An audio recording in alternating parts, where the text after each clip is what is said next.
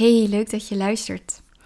Het is uh, kwart over negen s'avonds en eigenlijk wil ik gaan slapen. Ik heb net een retraite achter de rug met mijn coach.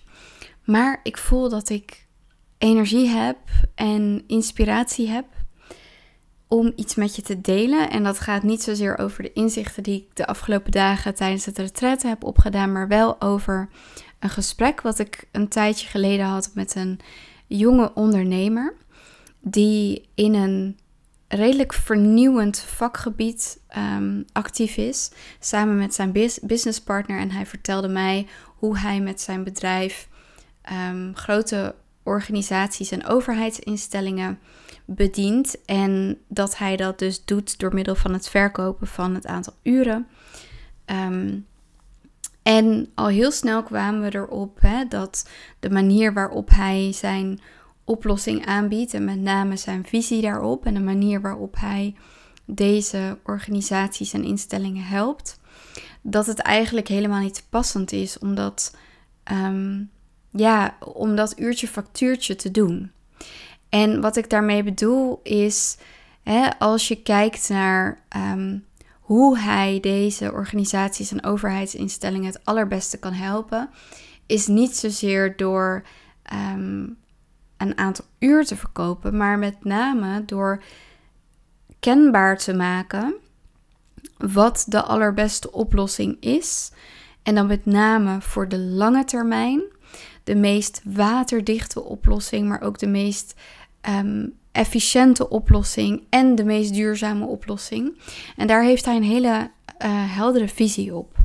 Dus hè, we hadden het erover van waarom blijf je je uren verkopen en ga je niet veel meer zitten op de oplossing, hè, de complete oplossing en de implementatie van die oplossing. Nou, daar gaat vaak wel zeker een jaar overheen. En zeker als je werkt met overheidsinstellingen en al die wet en regelgeving, dan gaat daar, gaan daar gewoon echt maanden overheen. En het is ook hè, een, een product wat ontwikkeld wordt samen met die bedrijven. Dus het is niet zo uh, simpel van, oh ja, we gaan dit maken en we leveren dat volgende week aan. Dus het is ook vaak een tijdrovende klus. En het is ook heel vaak zo dat hè, van tevoren wordt er afgesproken, dit willen we. En je kent het misschien wel als jij zelf ook uurtje factuurtje werkt. Dan op een gegeven moment dan blijken er allemaal nieuwe dingen te moeten die niet ingecalculeerd waren. En in plaats van dat, dat je 200 uur verkoopt aan dat bedrijf, zijn er ineens 500 uur nodig. En daar ontstaat dan ook vaak een conflict, weerstand, gedoe. Dus ook om dat te voorkomen is het belangrijk om eerst in gesprek te gaan over jouw visie op dat probleem. En, en zeker op de oplossing en hoe je dat um, vanuit jou als expert en degene die dus ook hè, het beste zicht heeft op wat er mogelijk is, want jij bent degene die het werk gaat uitvoeren, of in dit geval hij doet dat met zijn team, dan, um, ja, dan is het ook niet aan de, degene die, hè, waar je mee samenwerkt om dat eenzijdig te bepalen.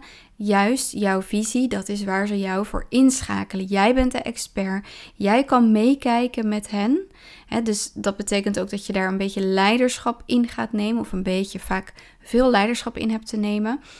Om hen volledig te ontzorgen in dat proces, maar ook ervoor te zorgen dat binnen um, het tijdsbestek wat jullie afspreken, binnen de scope die jullie afspreken, dat het resultaat ook daadwerkelijk zodanig is dat jouw klant super happy is en super goed geholpen is.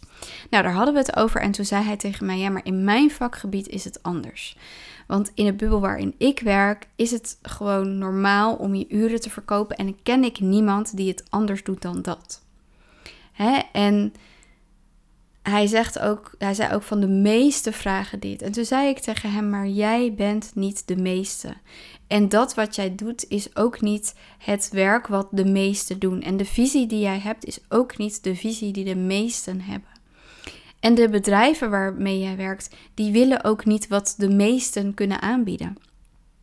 Dus dat is geen goede graadmeter. je moet echt anders gaan kunnen denken. Want jouw klant is veel meer geholpen bij de allerbeste, de meest duurzame en efficiënte oplossing. En niet zozeer bij dat wat de meesten doen. En daar zit juist de winst voor zowel je klanten als voor jouzelf.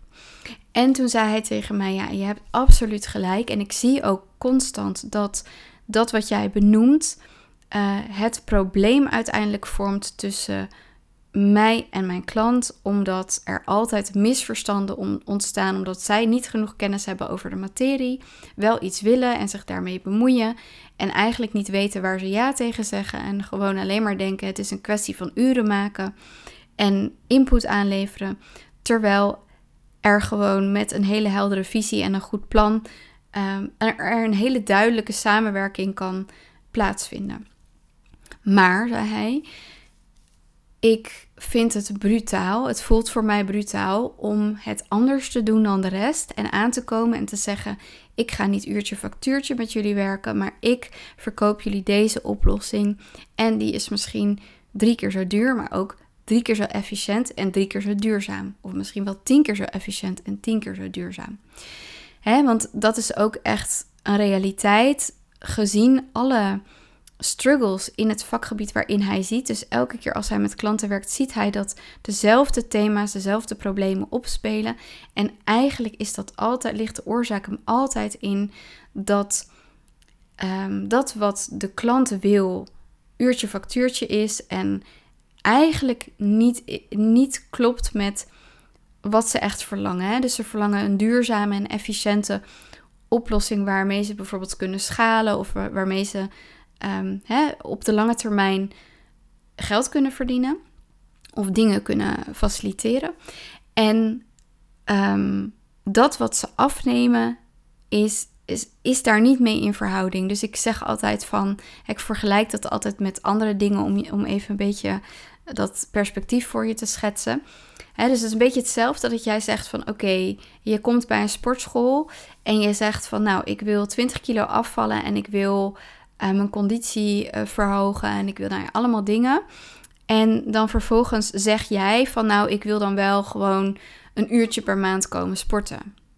dus je hoort al, dat klopt niet helemaal. En jouw uh, personal trainer die dan een uurtje met jou per maand gaat sporten, Hè, daar ga je een beetje gefrustreerd op worden, want je gaat dan zeggen van ja, maar hè, we hebben nu afgesproken dat ik een uurtje per maand ga sporten, maar ik zie niet het resultaat. Nou, nu overdrijf ik natuurlijk een beetje de situatie, want hè, iemand snapt echt wel met een uurtje sporten ga je niet die 20 kilo verliezen. Daar is wat meer voor nodig. Maar het is wel heel vaak hoe het in zijn werk gaat in dit soort grote organisaties. En dat was ook dus wat hij mij uh, aangaf. Maar ik zei dus ook tegen hem, en dat was een heel mooi gesprek van... Brutaal zijn is misschien de prijs die je hebt te betalen. En hè, dat wat je hebt te, te moeten accepteren om in deze markt een een grote verandering, echt een paradigma shift te veroorzaken. Want er hoeft maar één iemand te zijn die opstaat en die brutaal genoeg is om het anders te doen. En niet om het anders te doen, maar met name om het beter te doen. Om echt iets daadwerkelijks te verbeteren in duurzaamheid en in hè, de, de lange termijn profijt die uh, zijn of haar klanten kan hebben van dat wat diegene biedt dat is ervoor nodig. Weet je wel, die mensen zijn nodig. En omdat dat een minderheid is en omdat vaak de, omdat de meeste mensen zich aanpassen aan dat wat er al is. En hè, in hokjes denken en zich daaraan aanpassen en niet buiten die kaders durven gaan. Dat is ook altijd wat ik zeg over expansie. Hè. Die expansie die zit niet binnen die kaders, maar die zit daar echt buiten. En dan misschien wel vanuit die kaders. Hè, maar dat is die beweging van uit die beknellende kaders die je eigenlijk beperken. En, en buiten die hokjes gaan denken en gaan zien. En dus ook gaan zien uh, dat er veel meer mogelijk is op het moment dat je anders gaat kijken. Nou, daar hadden we een hele mooie um, discussie over. En um, aan het eind van dit gesprek was hij ook wel behoorlijk overtuigd. Dus um, nou ja, daar eh, zullen we op een bepaalde manier vorm aan gaan geven. Ik zal, um, nou ja, hoe we dat precies gaan doen, weet ik nog niet. Maar um, um, hè, het is niet zo dat, dat ik hem een aanbod heb gedaan, maar het was gewoon een mooi gesprek. En ehm, hij zei, nou, ik heb daar wel oren naar. Maar op dit moment zit mijn één op één nogal vol. Dus ik zei, nou, laten we binnenkort even samen kijken hoe eh, jij en je partner het best geholpen zijn. Anyways, dat is even boeiend. Maar ik vond het wel boeiend om het even met je te delen. Omdat het hoogstwaarschijnlijk ook voor jou geldt dat je echt nog zo erg in hokjes en kaders denkt. En dat dat niet alleen voor jouzelf, maar ook voor de mensen om jou heen, je dierbaren, je kinderen, je cliënten, heel erg jammer en zonde is, omdat je daarmee dus ook heel veel dingen eigenlijk ja, misloopt die je door anders te gaan kijken kunt gaan ontdekken. En niet alleen door anders te gaan kijken, maar ook door wel brutaal te zijn. Hè, of wel te durven, of uit je comfortzone te gaan, of Ehm, durven te experimenteren in jouw markt op een gebied waarvan je denkt: dit is voor mij, dit is mijn visie, dit is echt hoe het ontzettend waardevol zou kunnen zijn om ehm, hè, mijn cliënten te dienen en zodat zij hun cliënten ook weer het allerbeste kunnen dienen dan heb je toch op een bepaalde manier op te staan en niet te doen wat de meesten doen. Want wat ik ook schreef in mijn post van, van vandaag is: hè, de meesten die kiezen voor instant gratification over duurzaamheid. De meeste eh, ondernemers worden niet succesvol. De meeste mensen denken in hokjes en zijn niet bereid om moedig genoeg te zijn om daar buiten te treden. En die passen zich aan. De meeste mensen die, die houden vast aan die eenheidsworst. De meeste mensen. En het is juist die minderheid die het verschil gaat brengen voor de meesten. Dus dat is ook wat die visionairs, die pioniers komen doen. Die gaan opstaan voor iets wat zij zodanig belangrijk vinden en helpen daarmee op de lange termijn ontzettend veel mensen.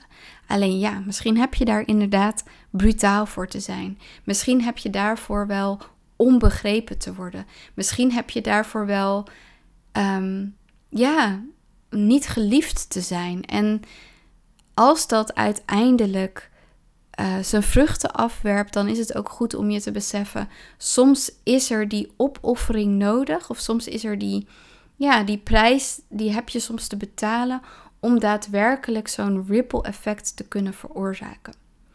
En als je luistert en jij bent die persoon en jij voelt je daartoe aangesproken, neem dit dan in je op en besef je dan dat er altijd een weg is om buiten die kaders en die hoekjes een nieuwe standaard te gaan zetten. Ik wil je sowieso bedanken dat je luisterde naar deze aflevering en Um, mocht je dit een hele waardevolle aflevering gevonden hebben, laat me dan 5 sterren achter op Spotify. Dan zou ik je echt super dankbaar zijn. Oh ja, en tot de volgende aflevering.